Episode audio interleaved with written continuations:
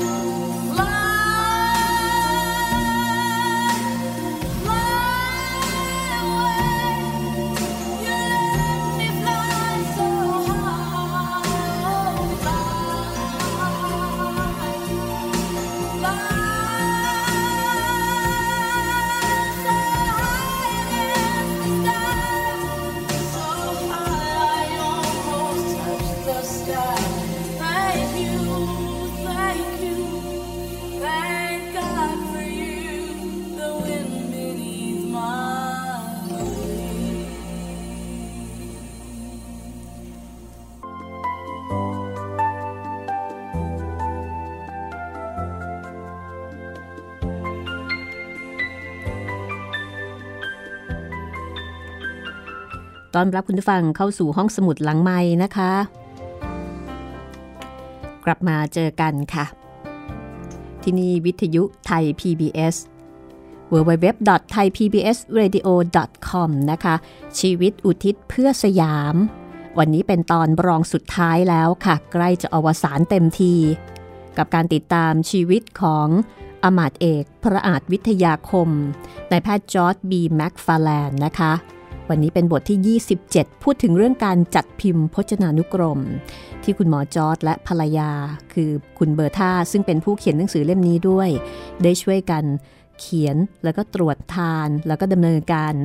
ดำเนินการจัดพิมพ์นะคะ จนกระทั่งเป็นพจนานุกรมที่สมบูรณ์ แล้วก็เป็นผลงานที่น่าภาคภูมิใจของคุณหมอจอร์จและภรรยา วันนี้ เบอร์ธาบราวน์แม็คฟาร์แลนด์ภรรยาของคุณหมอก็มาเล่ารายละเอียดนะคะ เกี่ยวกับเบื้องหลังการจัดพิมพ์พจนานุกรม ที่คุณหมอทุ่มเท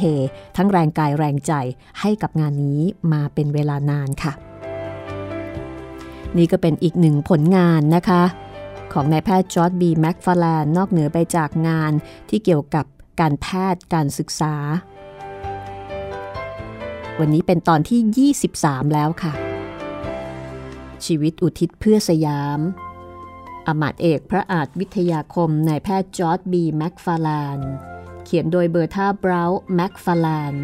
เด็กวัฒนารุ่น 100 แปลและเรียบเรียงค่ะ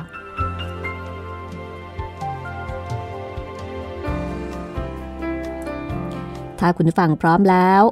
เราไปติดตามกันเลยนะคะ กับบทที่ 27 งานจัดพิมพ์พจนานุกรม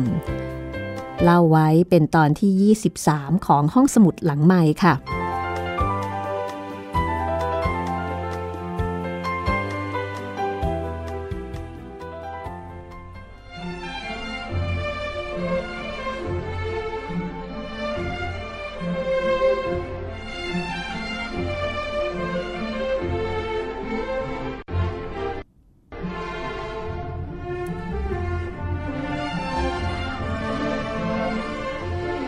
ในที่สุดจอร์ดและเบอร์ธาก็ช่วยกันตรวจทานต้นฉบับ พจนานุกรมไทยอังกฤษรอบสุดท้ายจนเสร็จสมบูรณ์ หลังจากนี้ งานส่วนที่เหลือก็จะเป็นหน้าที่ของทางโรงพิมพ์ ซึ่งจะต้องพิมพ์แล้วก็เข้าเล่มให้เรียบร้อย ทั้งคู่เดินทางไปพักผ่อนที่ชายทะเลหนองแกตั้งใจจะไปแช่น้ำทะเลให้หายเหนื่อยสักสองสัปดาห์ คราวนี้สองสามีภรรยาไม่ต้องหอบพิ้วกระเป๋าพจนานุกรมติดตัวไปด้วยแล้ว เพราะว่าเหน็ดเหนื่อยกันมามากนะคะ ตรากตรำกับงานนี้มาตั้งแต่วันแรกจนถึงวันสุดท้าย จนกระทั่งสายตาของเบอร์ท่า พร่ามัวแทบจะบอดเสียให้ได้ เธอตรวจทุกตัวอักษร โดยใช้แว่นขยายช่วย อ่านแต่ละหน้าไม่ต่ำกว่า 20-30 เที่ยว กว่าจะได้ส่งไปยังโรงพิมพ์ ก็เรียกว่าอ่านแล้วอ่านอีกอ่านอีกอ่านแล้ว ในการตรวจพิสูจน์อักษรครั้งแรกยังมีที่ผิดจุกจิกมากมายมหาศาล มีนำซ้ำในพจนานุกรมเล่มเดียวกัน ยังใช้ตัวอักษรต่างๆ กันถึง 8 รูปแบบ ซึ่งสร้างความสับสนเป็นอย่างยิ่ง การเรียงพิมพ์ก็ทำด้วยมือแล้วคนงานก็ สักแต่ทำทำไปโดยไม่รู้ภาษาอะไรเลยทั้งสิ้น ไม่ว่าจะเป็นภาษาไทยหรือภาษาอังกฤษ เมื่อได้ฉบับที่แก้ไขแล้วสำหรับใช้ตรวจพิสูจน์อักษรรอบสองมา เป็นจำนวน 10 ชุด ทั้งคู่ได้แจกจ่ายออกไปให้เพื่อนๆช่วยกันตรวจทาน ซึ่งเพื่อนๆเหล่านี้ต่างก็เต็มใจ ช่วยเหลือเป็นอย่างดี พวกเขาเป็นคนที่มีความรู้ความสามารถ และเสียสละเวลา รวมทั้งแรงกายแรงใจมาช่วยทำงานนี้อย่างเต็มที่ แต่ละคนจะช่วยดูในส่วนที่ตัวเองเชี่ยวชาญเป็นพิเศษโดยไม่ได้หวังผลตอบแทน แต่ถือเป็นการสร้างสาธารณประโยชน์ เป็นความรู้แก่คนทั่วไป ในระหว่างนั้นทั้งจอร์ดและเบอร์ธาก็ยังต้องแยกกันตรวจแก้พจนานุกรมทั้งเล่มอีกคนละรอบ เพราะว่าต่างคนต่างหาที่ผิด พื่อความมั่นใจนะคะ แล้วถึงจะนำงานของเพื่อนทั้ง 10 คนมารวบรวมเรียบเรียงให้กลมกลืนกันทั้งหมด ก่อนจะส่งไปยังโรงพิมพ์อีกครั้ง นับเป็นงานที่ลำบากตรากตรำและใช้สายตาอย่างหนัก แต่ถ้าไม่ทำแบบนี้พจนานุกรมก็จะไม่มีวันถูกต้องแม่นยำอย่างที่พึงจะเป็น และก็จะน่าเสียดายความรู้มากมายที่อุตสาห์ภาคเพียรรวบรวมมาจากผู้เชี่ยวชาญทั้งหลาย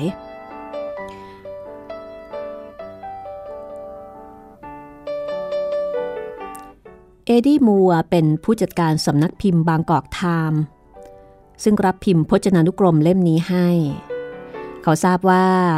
คุณหมอจอร์ดและภรรยากำลังจะกลับจากหนองแกในกลางดึกของคืนวันอาทิตย์ เมื่อทั้งคู่ขึ้นไปนั่งบนรถไฟที่สถานีหัวหินแล้ว พนักงานรถไฟก็นำพัสดุห่อหนึ่งมายื่นให้กับเบอร์ท่า เธอรู้ในทันทีว่ามันคือพจนานุกรมที่พิมพ์แล้วก็เย็บเล่มเสร็จออกมาเป็นเล่มแรก ทันทีที่รถไฟเคลื่อนขบวน เธอก็ส่งห่อพัสดุนั้นให้กับคุณหมอจอร์ดและเมื่อเขาแกะห่อออก ภาพตรงหน้าคือผลผลิตแห่งความทุ่มเทที่ปรากฏในรูปของพจนานุกรม ซึ่งพิมพ์สำเร็จเป็นรูปเล่มเรียบร้อยแล้ว ตลอดระยะเวลาการเดินทางเกือบ 6 ชั่วโมง จากหัวหินถึงกรุงเทพ คุณหมอจอดก็บรรจงพลิกพจนานุกรมทีละหน้าทีละหน้า แม้ว่าทุกหน้านั้นเคยผ่านตาเขามาแล้วนับครั้งไม่ถ้วน ในช่วงเวลานั้น ความปลื้มปิติยินดี ในผลงานแผ่ซ่านไปทั่วร่างของคุณหมอราวกับระลอกคลื่น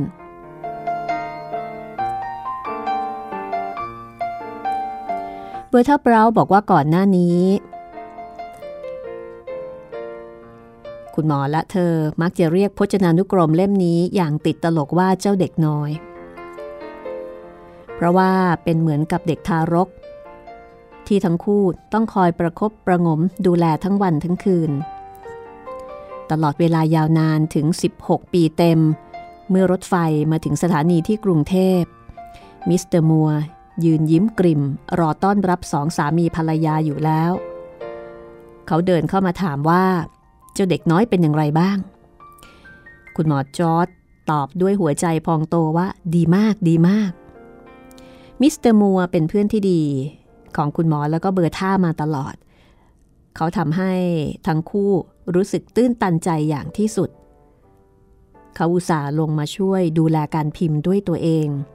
และยังต้องสู้อดทนกับสองสามีภรรยาคู่นี้ตลอดหลายปีที่ผ่านมา ในเวลาที่ทั้งคู่จุกจิกกับรายละเอียดยิบย่อย เพราะว่าอยากจะให้งานเนี่ยออกมาสมบูรณ์ที่สุด และงานนี้ก็ถือเป็นผลงานที่ยอดเยี่ยม ดังจะเห็นได้จากการที่สำนักพิมพ์ของมหาวิทยาลัยสแตนฟอร์ดได้นำพจนานุกรมฉบับนี้มาจัดพิมพ์ซ้ำในช่วงหลังสงคราม และพจนานุกรมไทยอังกฤษของแม็กฟาแลน ก็ได้รับการจัดอันดับให้เป็นหนึ่งใน 10 ของหนังสือที่พิมพ์ด้วยระบบออฟเซตที่ดีที่สุดในปีนั้น ความสำเร็จของสำนักพิมพ์มหาวิทยาลัยสแตนฟอร์ดคงจะเกิดขึ้นไม่ได้ ถ้าหากสำนักพิมพ์บางกอกไทมส์ไม่ได้ทำหนังสือต้นแบบเอาไว้อย่างดีขนาดนี้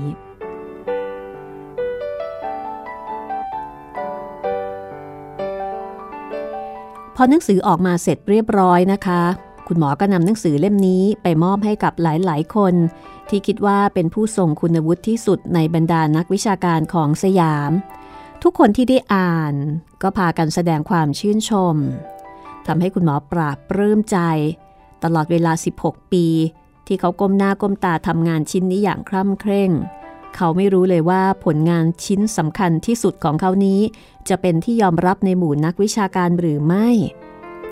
เขาทำด้วยใจที่มุ่งมั่น โดยเชื่อว่า สิ่งที่เขาคิดนั้นเป็นเรื่องที่ถูกต้อง และเขากำลังทำงานที่เป็นประโยชน์อยู่ เมื่อได้รับการยอมรับอย่างไม่มีข้อโต้แย้ง จากคนที่เขานับถือ ว่ามีความรู้ทางด้านภาษาเช่นนี้ จึงทำให้เขารู้สึกชื่นใจจริง ๆ เขาพูดซ้ำแล้วซ้ำอีกว่า ผมมีความสุขเหมือนกำลังลอยอยู่บนก้อนเมฆนั่นเป็นเรื่องสมควรที่สุดแล้ว ราะถ้าจะมีใครสักคนที่ทุ่มเททำงานหนัก โดยไม่รู้จักเหน็ดเหนื่อย และด้วยความอดทนอย่างไม่มีที่สิ้นสุด คนคนนั้นก็คือจอร์ดแม็กฟาแลนนั่นเอง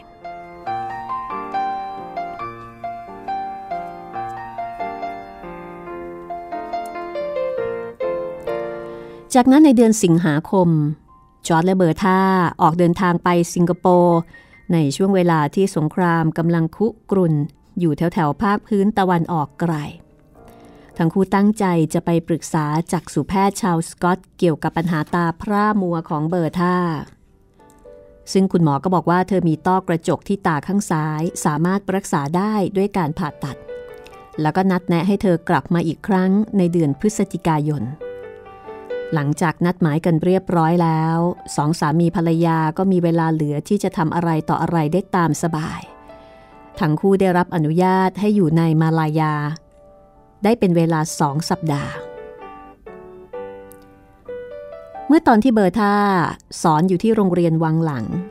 เธอได้รับดูแลเด็กผู้หญิง ซึ่งเป็นลูกครึ่งเอเชียยุโรปตัวเล็กๆ อยู่หลายคน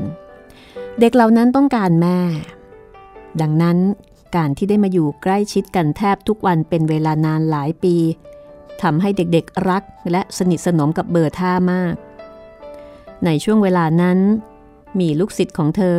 มาอยู่ที่สิงคโปร์ถึง 7 คน หลายคนเรียนเป็นพยาบาลอยู่ในโรงพยาบาลสิงคโปร์ General Hospital ซึ่งเบอร์ท่าเองเป็นคนจัดการติดต่อให้ บางคนก็แต่งงานมีครอบครัวแล้ว เด็กๆทุกคนรู้จักคุณหมอแม็กฟาแลนมาตลอดชีวิตสองสามีภรรยาเป็นเหมือนพ่อแม่บุญธรรมของพวกเธอ ทั้งคู่จึงตั้งใจ จะไปเยี่ยมเยียนเด็กๆเหล่านี้ รวมทั้งสามีและลูกๆของพวกเธอด้วย จอร์ดและเบอร์ท่าชื่นชมบรรดาสามีของบรรดาลูกศิษย์ทุกคน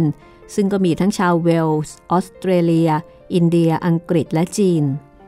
การที่ได้มาเห็นเด็กๆ ซึ่งทั้งคู่มีส่วนอบรมสั่งสอน เติบโตขึ้นเป็นสุภาพสตรีที่น่ารัก แล้วก็ก่อร่างสร้างตัวด้วยน้ำพักน้ำแรง จนมีชีวิตครอบครัวที่ดีงาม ช่างเป็นเรื่องที่น่ายินดีสำหรับเบอร์ท่าเป็นอย่างมาก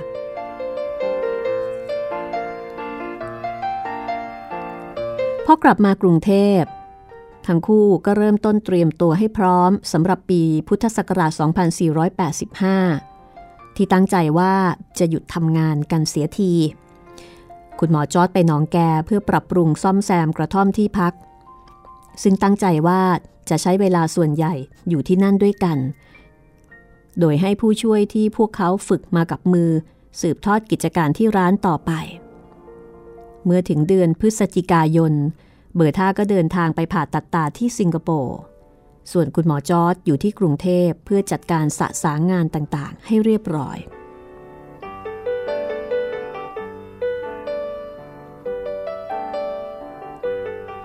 และแล้วการผ่าตัดตาก็สำเร็จลงด้วยดีค่ะ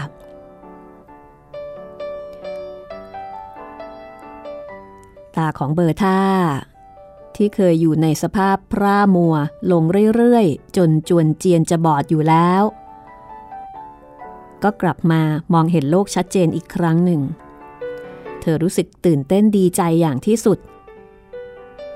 ภาพแรกที่เธอได้เห็นตอนที่เปิดภาพปิดตาออก คือช่อดอกกล้วยไม้แสนสวยช่อใหญ่ ที่บรรดาลูกศิษย์นำมามอบให้ แต่ขณะที่เบอร์ท่าได้กลับมาอยู่ในโลกแห่งความสวยงามอีกครั้งนั้น สงครามก็กำลังขยายวงกว้างมากขึ้นทุกทีเเบอร์ท่าตั้งใจว่าจะอยู่ที่สิงคโปร์ต่อจนถึงกลางเดือนธันวาคม เพื่อจะได้ลองแว่นสายตาที่สั่งตัดเอาไว้ให้เรียบร้อยเสียก่อน แต่สถานการณ์ไม่เป็นใจ เธอตัดสินใจรีบบินกลับทันที เพราะกลัวว่าอาจจะมีการปิดชายแดนระหว่างมาลายากับสยาม ซึ่งก็พอดีที่เธอได้ขึ้นเครื่องบินลำเดียวที่เหลือก่อนที่ญี่ปุ่นจะบุกโจมตีเพิร์ลฮาร์เบอร์รวมทั้งบุกเข้าสยามด้วย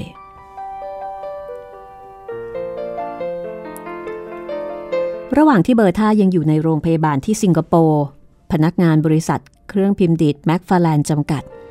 วางแผนจะจัดงานฉลองวันเกิดครบ 75 ปี ให้กับจอร์จ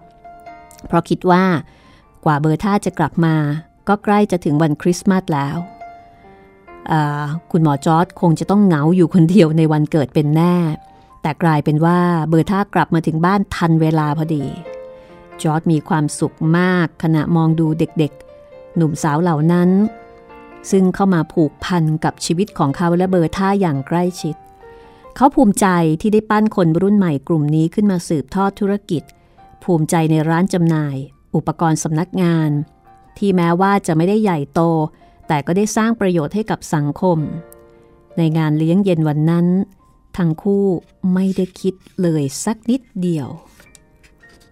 วันนี้จะเป็นงานสังคมครั้งสุดท้ายของพวกเขาทั้งคู่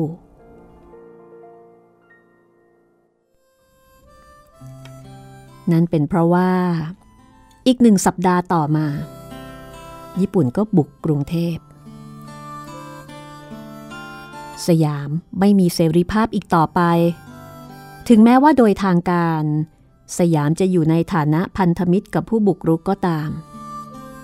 จอร์จและเบอร์ธากลายเป็นชนชาติศัตรูไปในทันที เพราะว่าเป็นอเมริกัน เนื่องจากญี่ปุ่นบุกโจมตีเพิร์ลฮาร์เบอร์และอีกหนึ่งสัปดาห์ต่อมา ตำรวจสยามก็เข้ามาตั้งค่ายพักที่โฮลีรูดคุณหมอจอร์จและเบอร์ธาถูกกักบริเวณให้อยู่แต่ในบ้าน ทรัพย์สินและกิจการทั้งหมดถูกรัฐยึดไปจนหมดสิ้น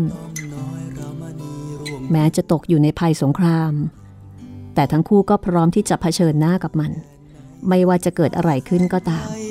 ขอเพียงทั้งคู่ได้อยู่ด้วยกันเท่านั้นดาวแดนแผ่นดินที่เราจากมาเนิ่นนานแสนนานดอกหญ้างามงดงามดังก่อ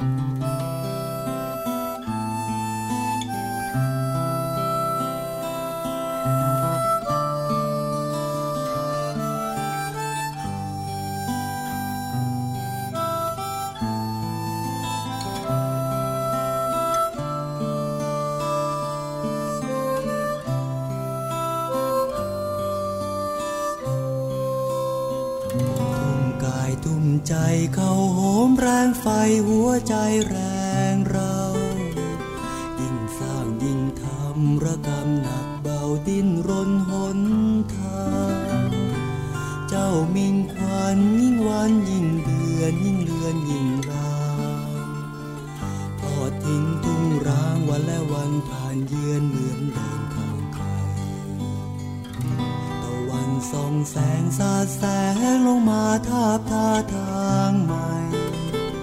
รวมจิตรวมใจก้าวไปก้าวไปฝ่าภัยร้อยพัน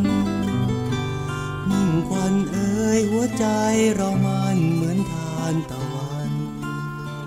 เจิดแสงแรงฝันกระระวีตะวันสีทองสดใส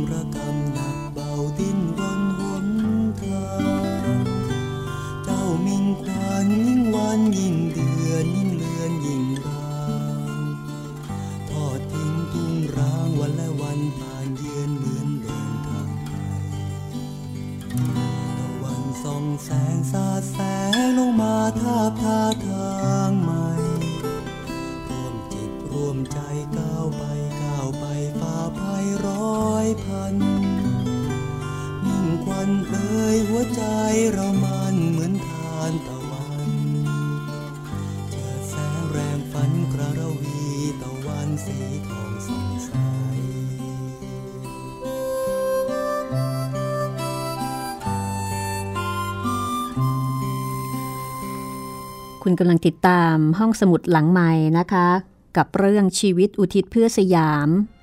ตอนที่ 23 ซึ่งเป็นตอนรองสุดท้ายค่ะ ตอนหน้าก็จะเป็นตอนจบนะคะ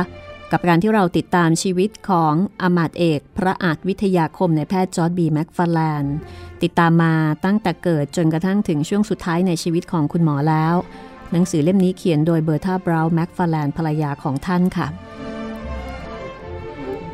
ก็น่าเห็นใจทีเดียวนะคะสำหรับชีวิตของคนที่อยู่ในสยามมาทั้งประเทศเกิดที่นี่โตที่นี่ แม้ว่าจะเป็นชาวอเมริกัน แต่โดยความรู้สึกนึกคิด ก็แทบไม่ต่างอะไรกับคนไทย แต่ปรากฏว่าสงคราม ก็ทำให้ทุกสิ่งทุกอย่าง เปลี่ยนไปอย่างน่าเศร้า คุณหมอกลายเป็นศัตรูในบ้านของตัวเองนะคะถูกยึดทรัพย์สินไปหมด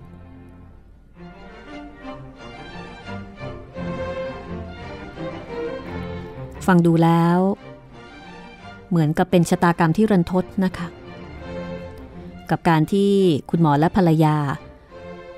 ถูกกักบริเวณให้อยู่แต่ในบ้านของตัวเอง บ้านที่มีชื่อว่า Holy Root แต่เบอร์ท่าเบราเขียนไว้ในบทที่ 28 บอกว่า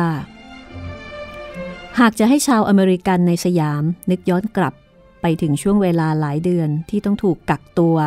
ในช่วงระหว่างสงครามโลกครั้งที่สองคงมีน้อยคนนัก ที่จะรำลึกถึงด้วยความรู้สึกขอบคุณ แต่สำหรับจอร์จและเบอร์ธาแล้ว5เดือนที่พวกเขาถูกกักบริเวณอยู่ในโฮลี่รูดเป็นช่วงเวลาที่สุขสบายใจราวกับได้อยู่บนสวรรค์เลยทีเดียว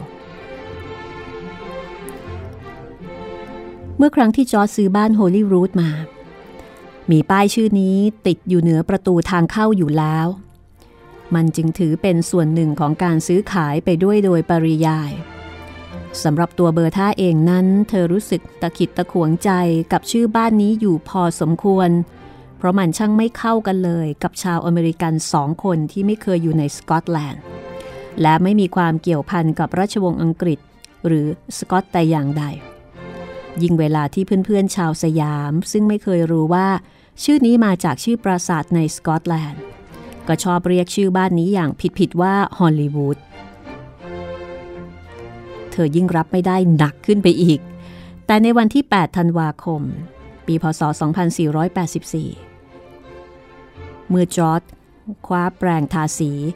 มาลบชื่อออกจากใต้ ด้วยความคิดที่ว่า บ้านหลังนี้กำลังจะตกไปอยู่ในมือของทหารญี่ปุ่น เธอกลับรู้สึกใจหายราวกับสูญเสียของรักเลยทีเดียว น่าแปลกที่ทั้งคู่ไม่เคยใส่ใจถึงความหมายของชื่อนี้มาก่อน แต่เมื่อมันถูกลบออกไปแล้ว ความหมายที่แท้จริงของชื่อบ้าน คือไม้กางเขนแห่งพระเยซูคริสต์กลับแจ่มชัดขึ้นมา และมันก็ช่วยทำให้เขาพบกับความเข้มแข็งและความสงบสุขอย่างแท้จริงในบ้านหลังนี้ด้วย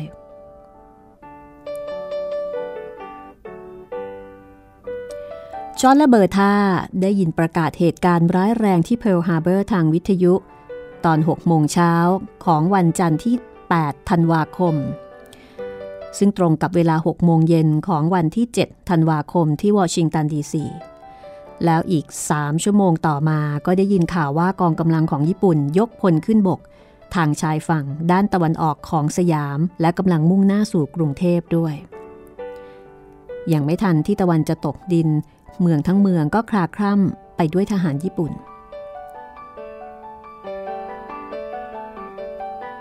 และในเช้าวันอาทิตย์ถัดมา มีตำรวจชาวสยามสามนาย พร้อมปืนหนึ่งกระบอก มาแสดงตัวที่หน้าบ้าน แล้วก็แจ้งว่าเขาสองคนถูกจับเป็นเฉลย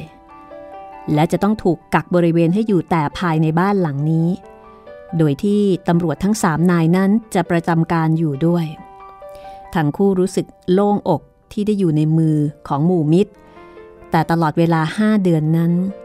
ไม่เคยมีแม้แต่สักนาทีเดียว ที่สองสามีภรรยาจะมั่นใจ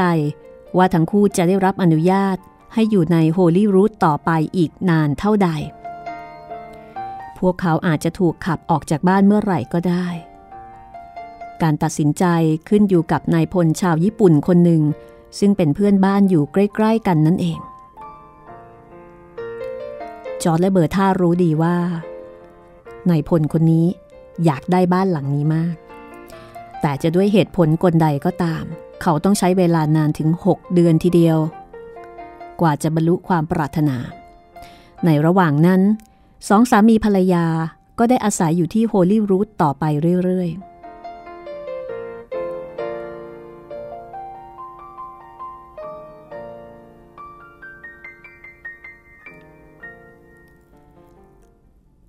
เป็นเวลายาวนานถึง 81 ปีแล้ว ที่ตระกูลแม็กฟาลานได้มาใช้ชีวิตในประเทศสยาม จอร์ดและเบอร์ธาได้ใช้เวลาช่วงนี้ รวบรวมเรื่องราวต่างๆ ในอดีตที่มีอยู่มากมาย วันแล้ววันเล่า พวกเขานั่งอ่านบันทึกและจดหมายเก่าๆ ที่มีอายุหลายสิบปี รวมทั้งเอกสารที่มีคุณค่าทางประวัติศาสตร์ เบอร์ธาได้บันทึกเรื่องราวที่เกิดขึ้นระหว่างปีพุทธศักราช 2403 ถึง 2484 ไล่เรียงกันมา โดยปรึกษาหารือกับจอร์ดทุกวัน บันทึกนี้จึงเป็นผลงานที่มาจากความทรงจำและความคิดเห็นที่จอร์ดมีต่อผู้คนและเรื่องราวต่างๆ มากมาย ต่อมาเมื่อเบอร์ธาถูกส่งตัวกลับอเมริกาในปี พศ 2485 เธอได้นำบันทึกนี้กลับไปด้วย โดยรัฐบาลสยาม ได้ยอมรับคำชี้แจงของเธอที่ว่า มันไม่มีเรื่องราวอะไรที่เกี่ยวข้องกับการเมืองเลย และเธอก็ได้ใช้บันทึกนี้ เป็นเขาโครงเรื่อง ในการเขียนหนังสือประวัติชีวิตของจอร์ดเล่มนี้ ซึ่งมีรายละเอียดลึกซึ้งในชีวิตของเขาอยู่มากมาย จนแทบจะเหมือนเขาเขียนขึ้นเองก็ว่าได้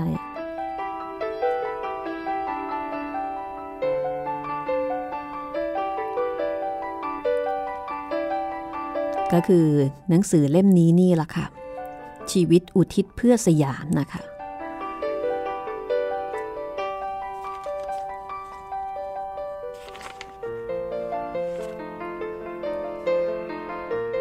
เวลาผ่านไปวันแล้ววันเล่า เบอร์ธาเบราบอกว่าในช่วงนั้น ทั้งเธอและคุณหมอจอร์ดจะต่างคนต่างนั่งทำงานอยู่ที่โต๊ะทำงานของตัวเองทุกๆเช้า พอตกบ่าย ก็จะไปนั่งเล่น แล้วก็พูดคุยแลกเปลี่ยนความคิดกัน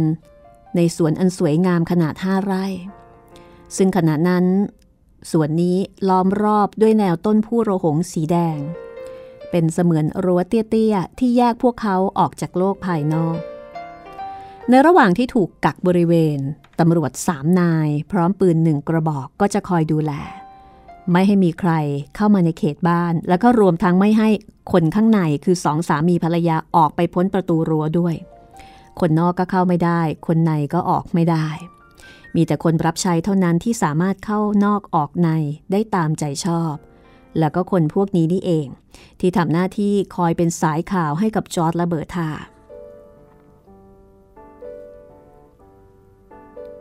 แต่ละเดือนผ่านไป ทั้งคู่ถูกกักบริเวณอยู่ในบ้านของตัวเอง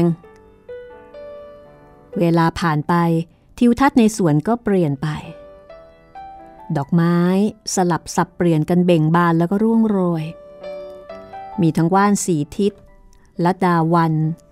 ดอกบัวสีชมพูและสีขาว กล้วยไม้ตระกูลหวาย ทองกวาว พวงชมพู บานชื่น แพงพวย มะลิ พุทธจีบ พุทธรักษาและลั่นทม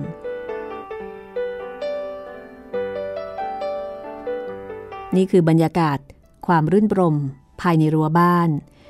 ส่วนบรรยากาศภายนอกบ้านก็มีทั้งทหารบก ทหารม้า ปืนกล แล้วก็สิ่งต่างๆ ที่เกี่ยวเนื่องกับสงครามอันโหดร้าย ช่างเป็นภาพที่แตกต่างกันอย่างมากนะคะ ในขณะที่ภายในบ้านมีดอกไม้ มีความรื่นรม มีความสงบสุข นอกบ้านกลับเต็มไปด้วยสิ่งที่เกี่ยวข้องกับสงคราม ในช่วงเวลาที่สองสามีภรรยาถูกกักบริเวณอยู่ในบ้านของตัวเอง ในบรรดากัลยาณมิตรทั้งหลายทั้งปวง ที่คุณหมอจอร์ดและเบอร์ท่าอยากรู้ข่าวคราวมากที่สุด คือปรินซ์ดำรง สมเด็จพระเจ้าบรมวงศ์เธอกรมพยาดำรงราชานุภาพนะคะ แต่ว่าสายของพวกเขาก็ไม่สามารถจะสืบข่าวมาได้ เพราะว่าภายหลังจากการรัฐประหารในปี 2475 เจ้านายพระองค์นี้ผู้ซึ่งอาจจะเป็นผู้ใกล้ชิดเบื้องพระยุคลบาท และร่วมพระราชปณิธาน และพระราชภารกิจกับคิงจุฬาลงกรณ์มากที่สุด ได้เสด็จจากประเทศสยามไปประทับอยู่ที่ปีนัง โดยทรงตระหนักว่า ภาระหน้าที่ของพระองค์ที่มีต่อประเทศนี้ได้จบสิ้นลงแล้ว จอร์และเบอร์ธาเคยไปเยี่ยมพระองค์ท่านที่นั่นครั้งหนึ่ง ส่งใช้ชีวิตเงียบๆอย่างบัณฑิต นักประวัติศาสตร์ และนักเขียน ส่งเฝ้ามองประเทศบ้านเกิดด้วยพระทัยห่วงใยว่าสิ่งที่พระองค์ท่านได้ทรงทุ่มเทให้กับประเทศชาติตลอดมานั้น จะสูญเปล่าหรือไม่ จอร์ดและเบอร์ธารู้คำตอบอยู่แล้ว เพราะทั้งคู่ตระหนักดีว่า พระองค์ท่านได้ทรงนำพระวิสัยทัศน์ของคิงมงกุฎและคิงจุราลงกรณ์รวมทั้งของพระองค์เอง มาปฏิบัติให้เป็นจริงไปแล้วหลายต่อหลายเรื่อง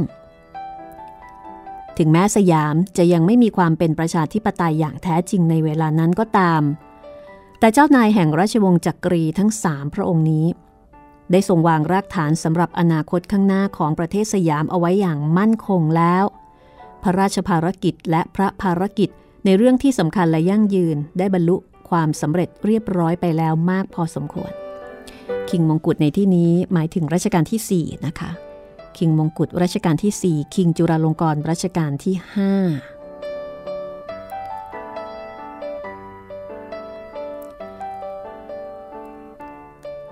จากนั้นเบอร์ธาเบราก็บอกว่าความคิดคำนึงของจอร์ดและเบอร์ธายังเลยไกลไปถึงยุวกษัตริย์ ซึ่งกำลังทรงศึกษาอยู่ที่ประเทศสวิตเซอร์แลนด์ด้วย แม้พระองค์จะยังไม่ได้ทรงเริ่มปฏิบัติพระราชภารกิจ แต่ก็ทรงเป็นสัญญลักษณ์ของการเสียสละเพื่อประเทศชาติ เนื่องด้วยทรงเป็นพระโอรสของปรินซ์มหิดลผู้ทรงเปี่ยมด้วยคุณธรรม เมื่อลำลึกถึงพระเจ้าแผ่นดินพระองค์น้อยแล้ว จอร์ดก็อดไม่ได้ ที่จะนึกย้อนไปถึงชีวิตการทำงานในสาขาวิชาการแพทย์ของตน ซึ่งสมเด็จพระราชบิดาของยุวกษัตริย์ ได้ทรงมีส่วนสร้างความเจริญให้อย่างใหญ่หลวง ประเทศสยามจะไม่มีวันกลับไปอยู่ในสภาพเดิม เมื่อปีพศ 2435 อีกแล้ว เพราะตลอดเวลา 50 ปีที่ผ่านมา ชาวสยามได้เรียนรู้แล้วว่า การแพทย์แบบตะวันตกทำให้พวกเขามีสุขภาพที่ดีขึ้น การแพทย์แบบตะวันตกจะคงอยู่ในสยามตลอดไป เพราะนอกจากประชาชนจะหันมานิยมแล้ว ยังมีคนหนุ่มสาวชาวสยามที่หันมาร่ำเรียนในทางนี้มากขึ้นเรื่อยๆ มีการสร้างโรงพยาบาลขึ้นทั่วราชอาณาจักร มีระบบงานสาธารณสุขและสุขาพิบาลที่ดี 50 ปีของความพยายามอย่างยิ่งยวดนี้จะไม่มีวันสูญเปล่าอย่างแน่นอน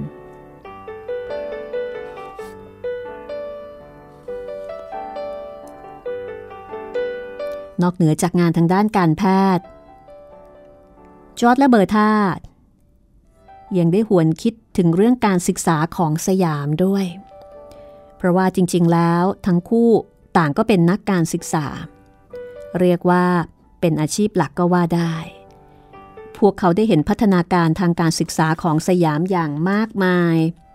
แม้ว่าเบอร์ธาจะเพิ่งเข้ามามีส่วนร่วมในปี พศ 2451 แต่เธอก็เห็นถึงความเปลี่ยนแปลงนี้อย่างชัดเจนเช่นกัน ทั้งในเรื่องที่เด็กหญิง ได้มีโอกาสในการศึกษาเท่าเทียมกับเด็กชาย การขยายการศึกษาระดับประถม และมัธยมออกไปสู่ทั่วประเทศ และการสร้างมหาวิทยาลัยขึ้นสองแห่ง เพื่อให้ชาวสยามได้มีโอกาสศึกษา สาขาวิชาต่างๆ ในระดับสูง ซึ่งผู้หญิงก็สามารถเรียนถึงระดับนี้ได้ด้วย ช่างแตกต่างกันเหลือเกิน จากเมื่อครั้งที่เบอร์ท่าเดินทางมาถึงสยามใหม่ๆ ซึ่งเด็กผู้หญิงมีโอกาสเพียงน้อยนิดที่จะได้เล่าเรียนหนังสือ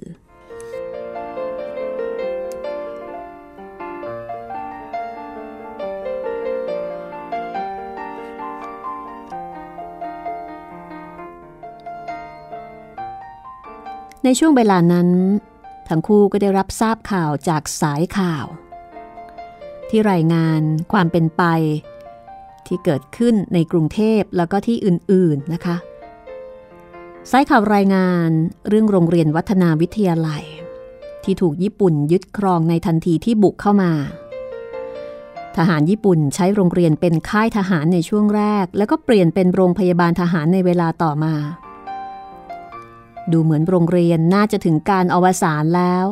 แต่การกลับไม่เป็นเช่นนั้น เพราะว่าเหล่าครูชาวสยามที่เป็นคริสเตียนได้รวมตัวกัน โดยมีอาจารย์อายดากีรินกุลเป็นครูใหญ่ ครูทุกท่านมุ่งมั่นที่จะทำการสอนต่อไป แม้ว่าปราศจากความช่วยเหลือจากมิชชันนารี ปราศจากเงินทุน และอุปกรณ์การเรียนการสอนก็มีอยู่เพียงจำกัด รัฐบาลสยาม ได้มอบวังร้างของปรินซ์พานุรังสี ให้ใช้เป็นโรงเรียนชั่วคราว เพื่อรวบรวมนักเรียนที่แตกฉานซ่านเซนกลับมาให้ได้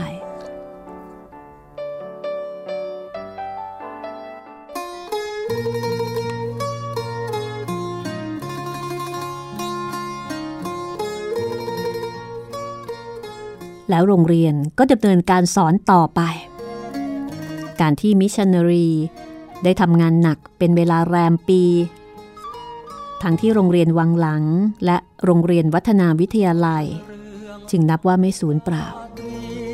โรงเรียนได้สร้างสตรีชาวสยามที่มีความสามารถรอบตัวขึ้นมาหลายต่อหลายคน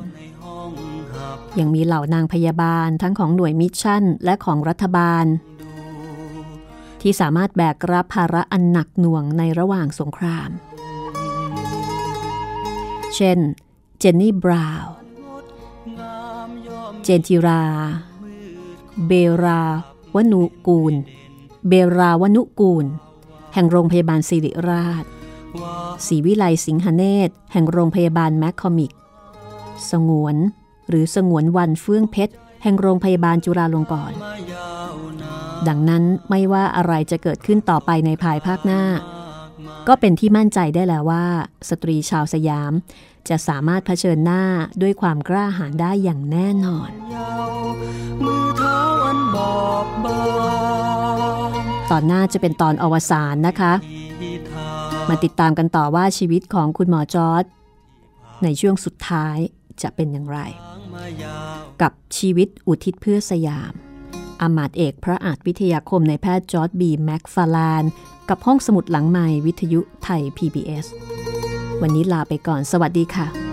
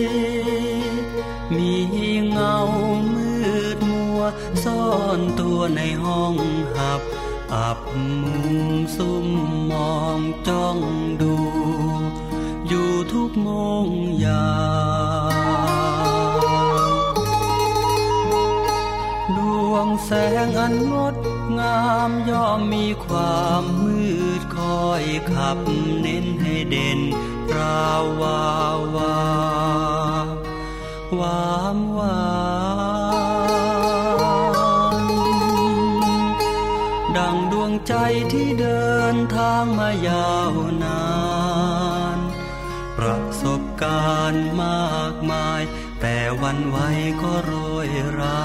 ช่วยประคองดวงใจอันอ่อนเยาว์มือเท้าอันบอบบางให้ไปตามวิธีทางที่ผ่านการแผ้วทางมายาวนานให้ไปตามวิธีทาง ที่ผ่านการแผ้วทางมายาวนาน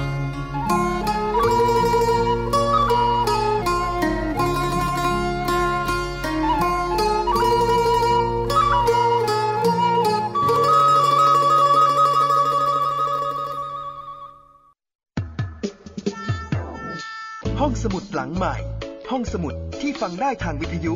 กับรัศมีมณีนิน